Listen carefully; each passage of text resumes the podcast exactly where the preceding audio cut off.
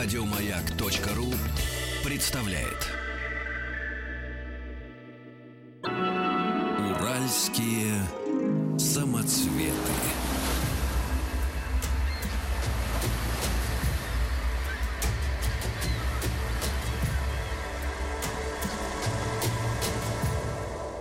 Тайны океана.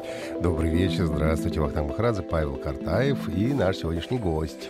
Позвольте представить доктора физико-математических наук, профессора, заведующего кафедрой термогидромеханики океана Московского физико-технического института, заведующего лабораторией морских течений Института океанологии имени Ширшова РАН Владимира Владимировича Жмура. Владимир Владимирович, Добрый здравствуйте. вечер. Здравствуйте. Здравствуйте. И сегодня у нас такая тема тоже, как сегодня все сдают ЕГЭ, у нас почти школьная тема океанология от А до Я. Мы будем составлять А, акула. азбука. Нет, давай мы начнем. Ну, акулы Б, можно- барракуда.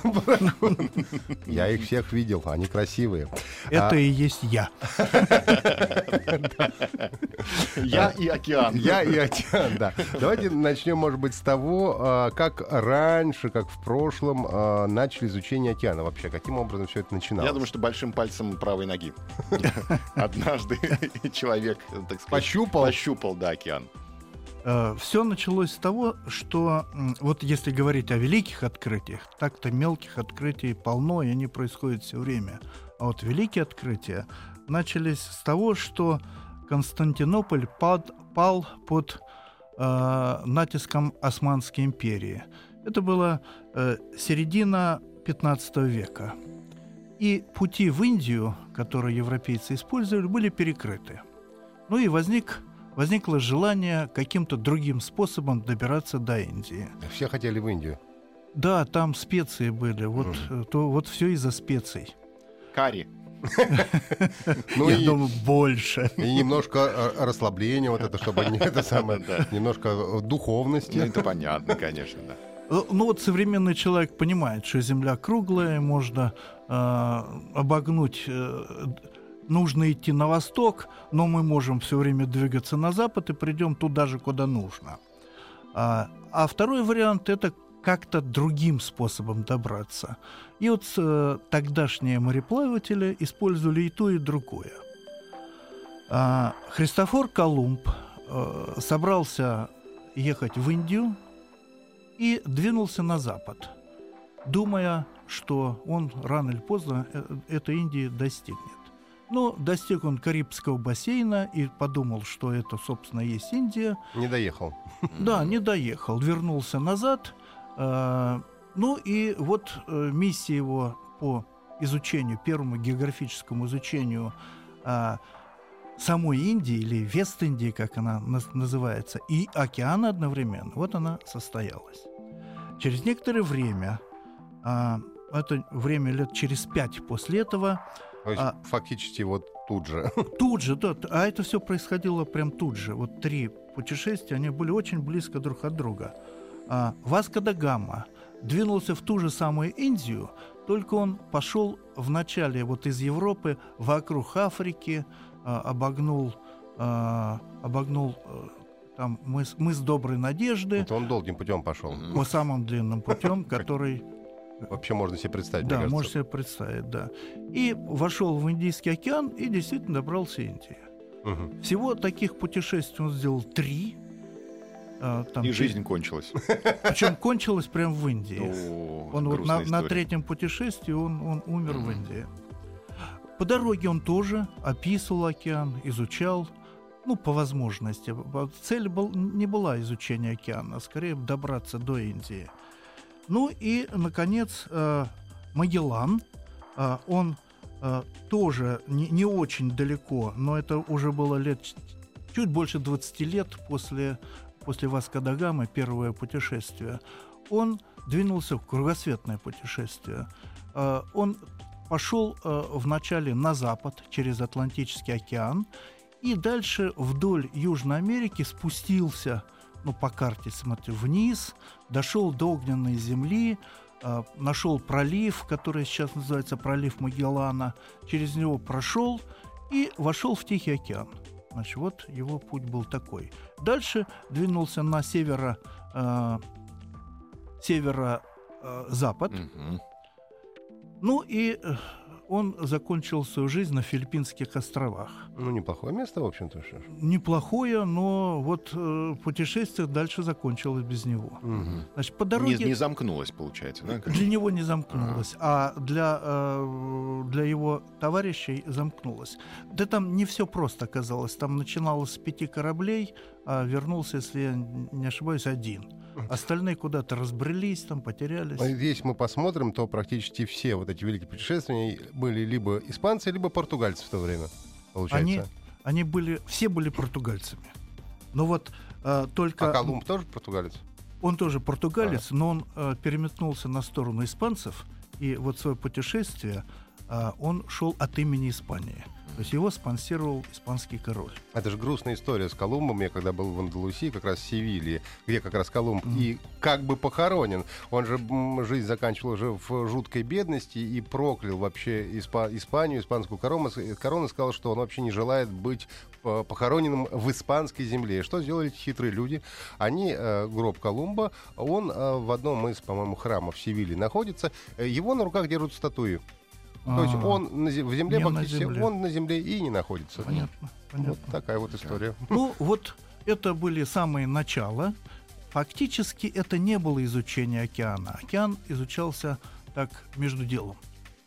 А Но не было у были- них никаких специалистов на кораблях, которые бы там, не знаю, там промеряли э, глубину, там. Ну, специ- знаю, там, специальных людей не было. Метеоролог- они- метеорологи какие-нибудь. Тогда не было метеорологов. Они просто по дороге мерили глубину, мерили температуру, записывали, какие течения, если им удавалось это сделать, какие ветра. И все это записывалось. Это были некие сведения про океан. Просто мы говорим про эти три путешествия, они были просто самые длинные. А бездна людей ходила по морям на короткие расстояния, но такие же записи вели все абсолютно. Насколько они полезны, эти записи? Они так ну, э, разрозненные, совершенно не системы, мне они кажется. как-то их потом собирали воедино, да, да какие-то карты, не знаю, океанов. А обработать э, такой массив информации. Да, составлялись? да. Эти, э, э, э, значит, вот если так посмотреть, вот я обращаю внимание, что в конце 1490-е вот годы, это самое начало было, а в 1500 500 30 году примерно была издана первая книга с описанием батиметрических карт, то есть э, э рельефа дна, с описанием течений. И к тому моменту, это фактически там лет через 40, 30-40 лет, и уже были известны почти все течения Атлантического океана. Вообще Атлантический океан – самый изученный океан. Он и был, и, и сейчас остается. Какой у нас маленький мир, оказывается. Достаточно 40 лет, да, в Да, 16 веке, да. чтобы изучить э, большую Да. часть мирового Вот океана. За эти, э, за эти вот там 40 лет было, э, был открыт Гольфстрим, там северно-пассатное течение. Это все относится к Атлантическому океану. Бразильское, гиванское течение – это течение уже в Южном океане, в южной части э, нашего полушария. И вот это все вот, вот э, уже тогда начала, начиналась выделяться уже наука, как и океанология, раз книги стали выпускать. Ну и еще дальше, если мы посмотрим, то тогда стали специализированные уже экспедиции делаться. Научные. Научные, да, уже научные. То есть не то, что за золотишком, за испанским. Да, да, да, да. Конечно, эм, там что-нибудь присутствовало, какой-нибудь интерес материальный, но э, вот первоначально спонсировалась эта экспедиция как научная. А мы можем припомнить, какие были одни из первых научных экспедиций, куда они, э, так сказать, ходили, и сказать, какие цели себе ставили? Какой инструментарий был на борту? например? О, это, ну вот я бы, я бы так выделил а, для, для а, Атлантики Челленджер. Это такой британский корабль был, а, очень такой известный, и до сих пор его на слуху это имя, название этого корабля. Это а, конец 19 века. Значит, это вот уже прям корабль специализированный, не то, что там на корабль загрузились ученые. Э, Он был полностью оснащен, там были моряки и те специалисты, которые там измеряли, что-то измеряли. А в чем особенность такого корабля? Там были какие-то специальные лаборатории на нем, да, какие-то условия были созданы специально? Да, да, да. Вот научный корабль отличается от обычного в том, что там есть специальные места для а, наукопроизводства. Ну, например, какие-нибудь измерители, там как-то они крепятся, лебедки специальные, а, там какие-нибудь химические приборы для определения солености. Реторты. Да, да. Вспомнил из школьной химии э, слово, да? Пробирки. Вот тут грех не вспомнить э, Витязь, наш корабль, российский корабль, который под руководством или под управлением адмирала Макарова совершил кругосветное путешествие. Это было, ну, почти, вот чер- почти через 10 лет после Челленджера. Ну, это вот э, в- э, 1800, там, как 1880-е годы, ну, это конец 19 века. А, вот Витязь совершил кругосветное путешествие. А, на нем, кстати, а, Микулаха Маклай от- поплыл, и Мгм. Э, вот он высадился с Витязя. Но Витязь за- завершил кругосветное путешествие свое, и э, он много информации привез. То есть вот адмирал-то адмиралом, это я про Макарова говорю, но, но информация была полностью научная. Вообще научная экспедиция это очень дорого, наверное, да? Понятно, есть военные экспедиции, торговые экспедиции. Откуда там деньги? Ку- Куда они уходят, как они приходят? А научная экспедиция это... Научное это затратное производство, это исключительно нужно только вкладывать туда. Да, это в а бу- дальше, это в может будущее, быть, как бы, может быть, да. потом будет, а может и не будет. Мгм. А, то есть вот у нас получается вот э, 15 век, да, и потом фактически вот мы сразу прыгнем в 19-й. 19 да, да, Да. то есть между 15 и 19 веком никаких серьезных прям таких изучений А, не происходило. Были вот такие единичные выходы в море, где частично что-то измеряли. А вот по-настоящему стали измерять в 19 веке. То есть, условно говоря, в 15 веке были составлены первые карты океанов Да, уже с течениями, да, с рельефом да. и так далее, и так далее. Ну, на этом, в принципе, все и закончилось изучение. Так, Но кар- оно, оно продолжалось, на- накапливалась информация. А вот уже такие крупномасштабные... Но прорывов таких не было никаких не серьезных, было, да. не было. Основные задачи, интерес, какие ставили, наверное? Найти кратчайший путь, да? Кратчайший путь, течение найти, потому что течение, э, ну, они полезны э, сами по себе, потому что можно в это течение, вот как Гольфстрим использовался, можно в него стать Мгм. кораблем, и он будет просто увеличиться скорость. Или наоборот, если в другую сторону нужно, то нужно наоборот миновать. Мгм. Это сократит или э, сократит дви- путь движения, убыстрит, ну и Мгм. так далее. Пищевые интересы, я предполагаю, тоже интересовали. Где рыб больше, а где их нет? Да, но это другая задача, но она в океанологию как отдельная наука входит тоже. Она, конечно, есть промысловая океанология, но это тоже наука. Сделаем паузу Да, небольшую. небольшую. И вернемся. У нас доктор физико-математических наук, профессор Жмур Владимир Владимирович. Сегодня у нас тема называется «Океан от А до Я». Тайны океана. Добрый вечер, здравствуйте. Вахтанг Махарадзе, Павел Картаев и «Океаны от А до Я» у нас сегодня. И наш гость, дорогой. Владимир Владимирович Жмур, доктор физико-математических наук, профессор, заведующий кафедрой термогидромеханики океана Московского физико-технического института, заведующий лабораторией морских течений Института океанологии имени Шершова РАН.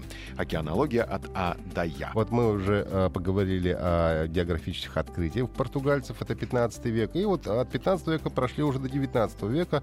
И что основное изучение и океанология, в общем началась уже в 19 веке. Мы выяснили в основном. И, Да. Естественно, у океанологии как науки есть свои этапы развития. Вот об этом, мне кажется, нужно подробнее поговорить, чтобы э, у нас в голове все разложилось по полочкам.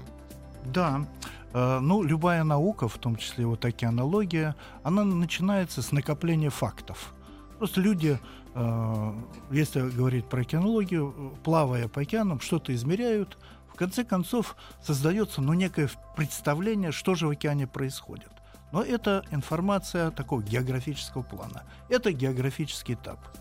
Значит, вот он от 15 века, ну, конечно, он и до 15 накопления было, но в 15 мы видим, Начали фиксировать это, да? фиксировать по-настоящему. Мгм. И до 19 это можно считать вот э, такое накопительство знаний. Мгм. А в 19 веке уже физика, химия, э, биология уже стали развитыми самостоятельными науками, и э, люди стали интересоваться процессами, которые происходят. Океанология разбилась на отдельные науки, на физику океана, а физика тоже разбилась на, скажем, акустику, оптику, гидродинамику.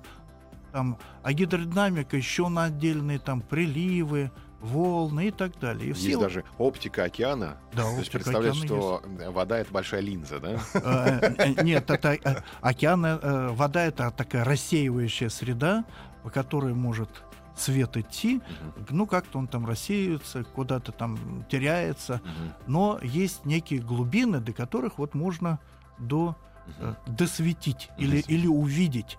Эти глубины в разных местах разные. Вот Ну, сам- вообще, вообще они небольшие достаточно. Самое большое, что мне приходилось в жизни видеть, 70 метров. Э, это было в Тихом океане. Там э, ну, специальные такие есть, есть приборы, с помощью которого это измеряется. Была в свое время такая задача, как со спутников связаться с подводной лодкой.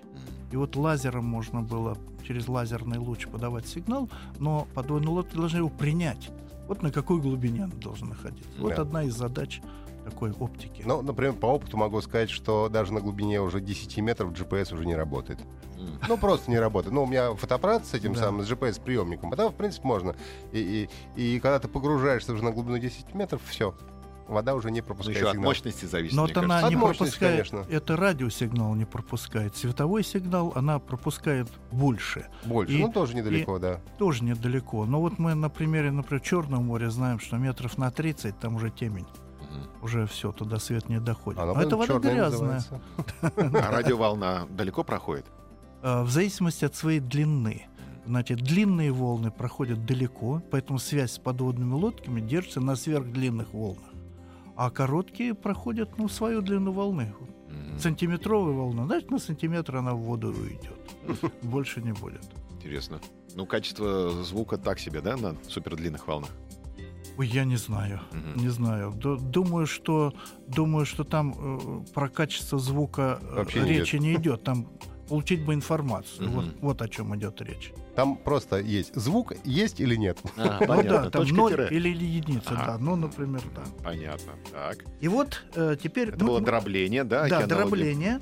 Э, К настоящему времени мы ну, практически все понимаем вот в этих э, науках, которые раздроблены были. Но в жизни все происходит несколько не так. Когда мы измеряем хоть что-нибудь, ну, например, течение, мы никогда не знаем, какая доля в этом течении отдается на приливную часть, какая там на какую-нибудь внутреннюю волну. Мы знаем сумму этих всех. И вообще человечество интересует сумма, а не отдельные э, там составляющие. И вот э, эта наука уже на следующем этапе, э, этап моделирования или этап на, э, сбора назад э, приближения географической науки, только несколько на новом уровне. Значит, этап математического моделирования, когда мы в уравнениях закладываем все процессы сразу, и компьютер считает. Он не разделяет нам на, на отдельные вот это, вот это проливы, вот это там внутренние волны. Он все считает. И в конце выдается результат. Там течение будет таким-то, температура будет такой-то.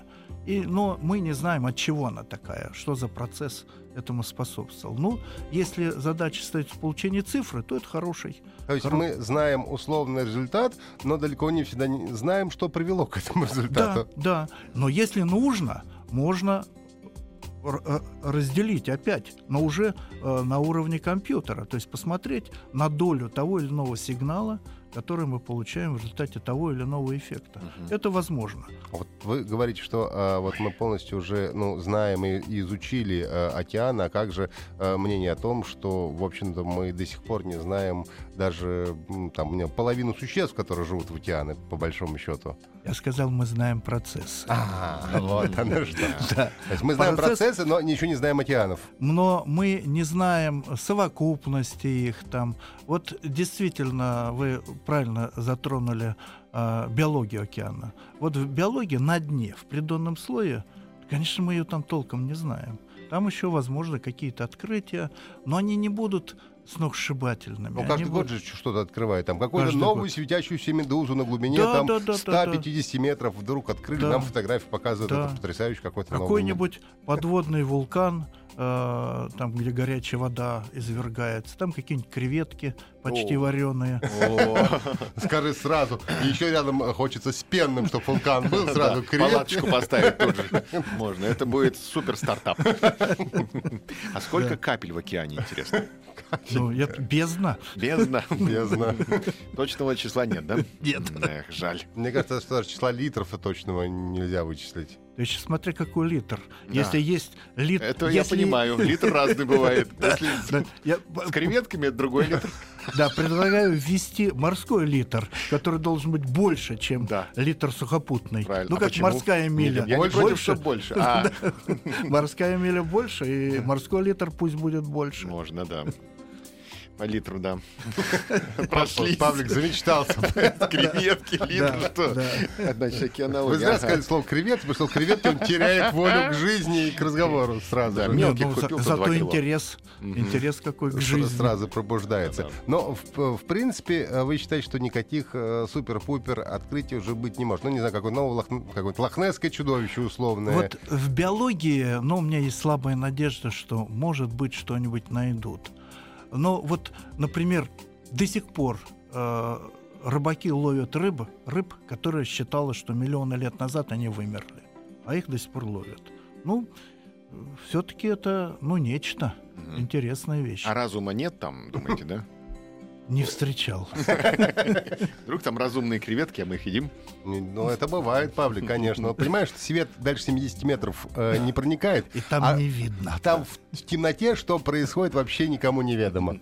Да, Вот. читать они не умеют. мы Да, а с фонариком тоже, понимаешь, плохо там можно Да рассмотреть. нет, что конечно, происходит. можно испортить зрение, особенно если ты креветка. Давайте прервемся, у нас новости впереди. Э, Давайте. Доктор физико-математических наук, профессор, заведующий кафедрой термогидромеханики океана Московского физико-технического института, заведующий лабораторией морских течений Института океанологии имени Шершова РАН Владимир Владимирович Жмур у нас сегодня в гостях.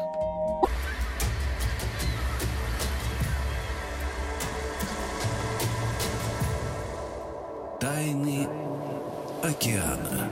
Добрый вечер, здравствуйте. Вахтанг Махарадзе, Павел Картаев. И сегодня у нас океанология от А до Я. Говорим, откуда взялась эта наука, каким образом она разделилась, что с ней происходит. И наш гость сегодняшний. Владимир Владимирович Жмур, доктор физико-математических наук, профессор, завкафедрой термогидромеханики океана Московского физико-технического института, заведующий лабораторией морских течений Института океанологии имени Шершова РАН. И мы уже успели выучить этапы развития океанологии как науки, и, наверное, пришла пора поговорить о способах, э, которыми изучают океаны. А как изучают? Ну, наверное, как ты говоришь, с помощью реторт и пробирок. С помощью пальца древний человек изучил океан. Э, Какие еще способы есть, Владимир Владимирович? Ну, поскольку корабли предназначены для того, чтобы ходить по морям, то главный метод изучения океана — это вот что-то делать, измерения делать с кораблей. Мгм. И э, вот начало этому положили э, мореходы древние, которые между делом занимались океанологией, но в XIX веке э, до, э, до XIX века э, это было время географических исследований. Э, это не полностью научные корабли, только на кораблях э, присутствовали отдельные люди, которые могли делать какие-либо измерения. Ну, и кстати, вели- интересно, специальных специалистов брали с собой на корабль, да, каких-то, или нет, это нет, случайно? Нет, нет, это были просто моряки. Э, Это у них хобби был такое. Хобби, хобби, да. Но в те времена любой грамотный человек, он был универсален. Он знал математику, физику, астрономию, медицину и так далее. Вот, вот эти люди, моряки, они были грамотными. Нас про какое хобби у вас? Я изучаю океаны. Ну вот, это было до конца XIX века.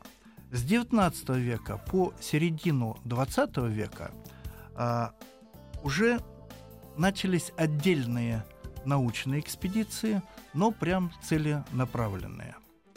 Вот к этому времени, вот если вспоминать российскую историю, то следует упомянуть еще раз Витязь, но это уже другой Витязь, это Витязь номер два.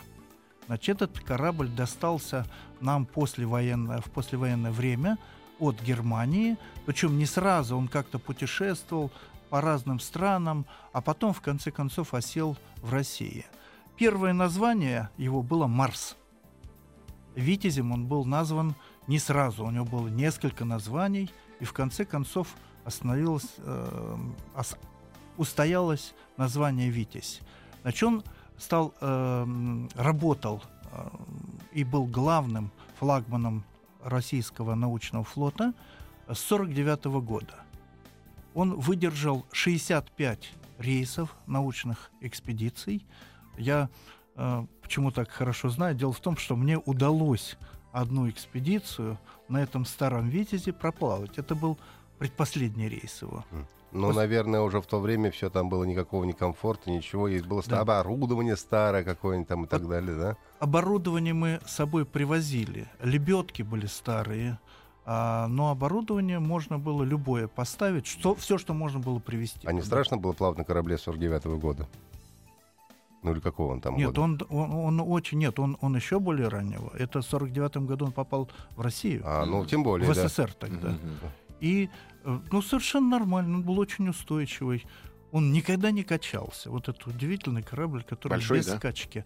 Он был э, такой правильно сделан и сильно загружен в трюме, там у него, видимо, там бог знает что находилось. Эта тяжесть не позволяла его волнам крутить. Он стоял на месте, а, а волны вокруг него уже бегали. Ну, наверное, удобства никаких не было там особенных. Ну, не знаю, там каюты, там все вот это. Были обычные каюты, не было кондиционеров. Значит, э, когда э, в те времена очень много э, плавали в жарких местах, поэтому люди спали на улице, mm-hmm. на, на, на палубе.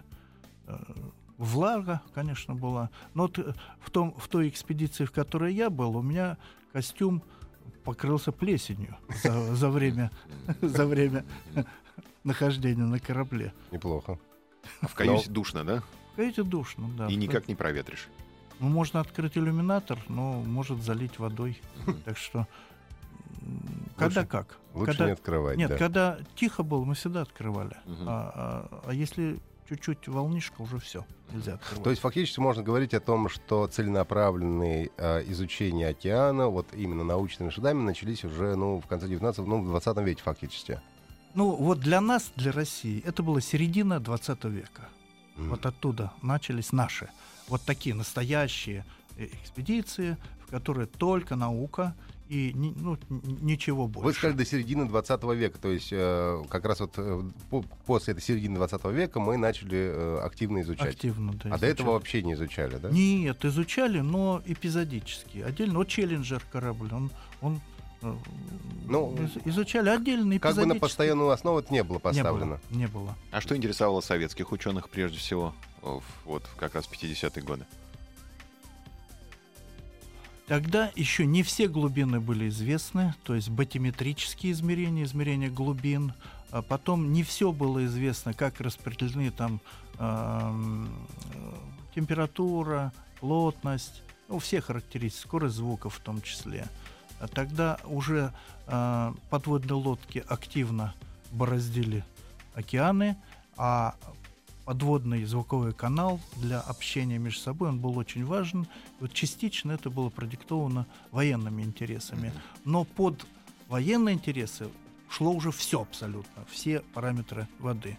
И э, то, чем я, например, тогда занимался, это вот фундаментальные знания, то есть не прикладные никуда, просто такие научные описания самого океана, в том числе математическое описание.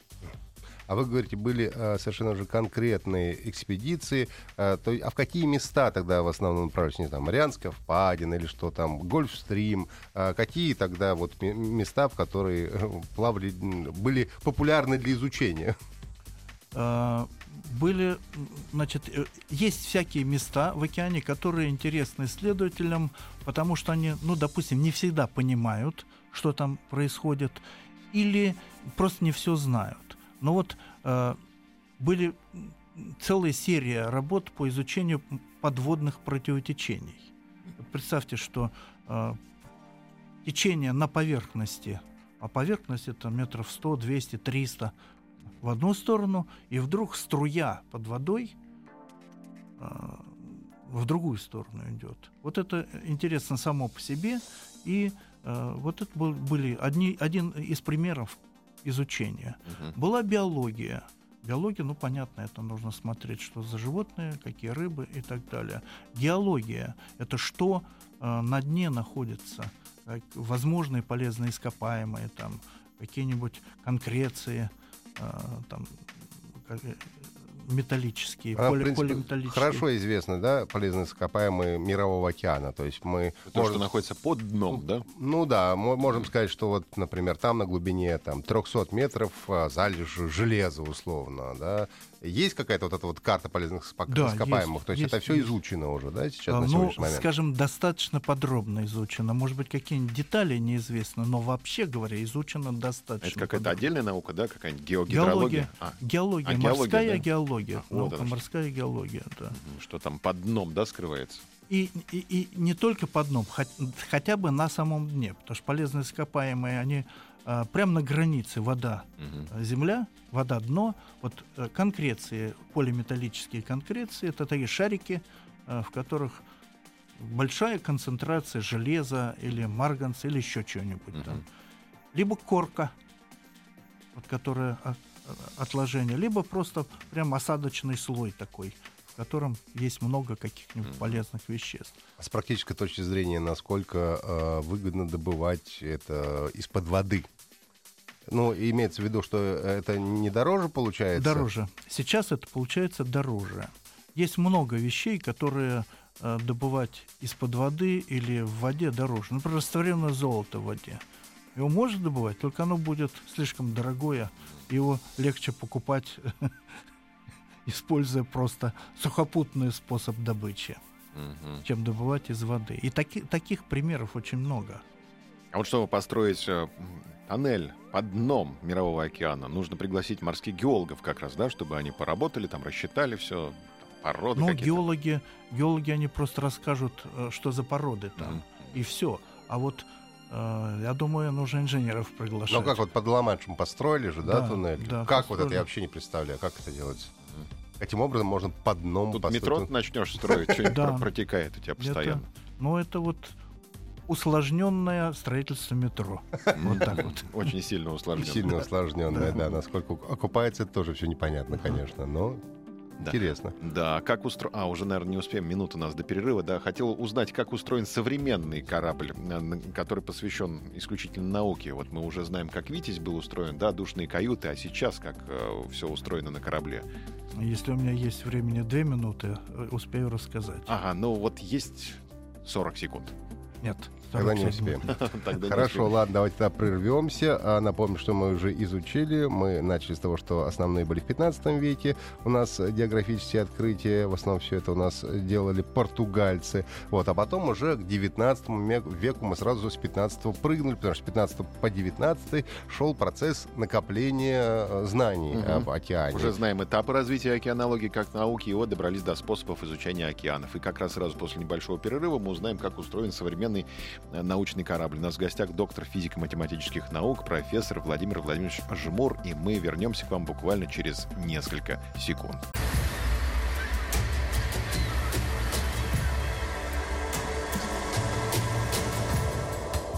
Тайны океана.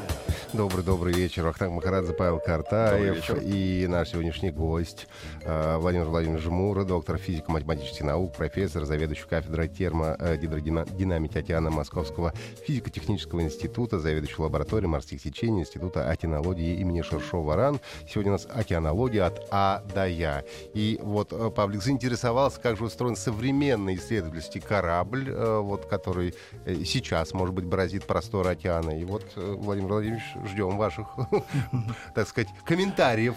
Как он называется, этот корабль, интересно? У нас много кораблей или немного?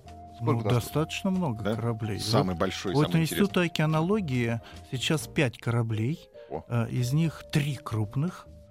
И один средний, один маленький. А крупные это насколько крупные? Ну, если так по-житейски сказать, что несколько больше, чем 100 метров длиной, а, а научный состав там около 100 человек. Угу. Нормально. И, Отель. Всегда, Отель, а, да, когда в верно. порт заходишь, вот, а, например, а, лайнер в пятиэтажный дом или с девятиэтажный дом? Нет, это трех. Нет, э, высота его примерно там семиэтажный дом. Вот да, такой, вот да? такой, Большой. да, да, да, да. Если по домам мерить, то вот, вот такой. А развлекаться там можно? Ну, там бассейн какой-нибудь, бильярд. Да, да, есть, там да? бассейны, О. бильярды, все это есть, комната для спорта. О. Это все есть, Удобно. да. Мгм. Там сауны, вот если уже в развлечении сауны, то все это есть. А насколько Но- там помещения именно под научные э, какие-то вот- вещи, а какие под бытовые? Э, Какое процентное соотношение? Да примерно половину. 50 на 50, да, Да, получается? 50 на 50, да. И э, есть лаборатории, э, в которых э, завозится, штатно есть оборудование на самом корабле, то, которое не надо увозить, оно одно и то же используется всеми людьми, которые туда э, приезжают работать. Или привозное оборудование, когда там какой-то специалист свой прибор сделал, он его привозит и э, эксплуатирует уже на корабле. Вот, э, так, вот такой тип корабля, на самом деле, он э, давно уже практикуется. И вот если вот мы уже серию Витязей говорили, я Мгм. скажу, еще третий Витязь у нас был. М. Вот после второго Витязя, который, э, вот я говорил, не качался и был довольно старый, был Витязь новой постройки. Вот он был полностью укомплектован как положено, но, к сожалению, в тяжелые годы, когда у страны не было денег, его распилили М. на, на металлолом. А вот э, современные корабли, я три крупных корабля назову Института океанологии, это академик Мстислав Келдыш, Мгм. Один из Это- самых известных, да. он. да, да. Потом академик Йофи и академик Вавилов. Вот я бывал, ходил на всех кораблях на этих, и, и в, том, в том числе и на Новом Витязе.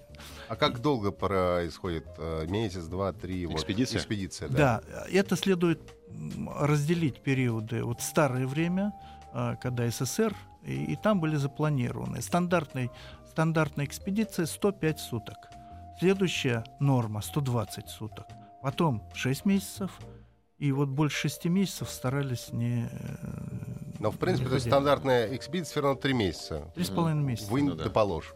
Три с половиной месяца. А да. как-то вот э, современность диктует э, особенности, я не знаю, э, науч- научной деятельности. Раньше можно было, допустим, собрать информацию, да, и тут же ее обработать, и уже э, прийти в порт с готовыми результатами, да. А сейчас можно через интернет передать Сейчас, в лаборатории. сейчас много можно что сделать. Можно и на самом корабле, и через интернет Мгм. передать.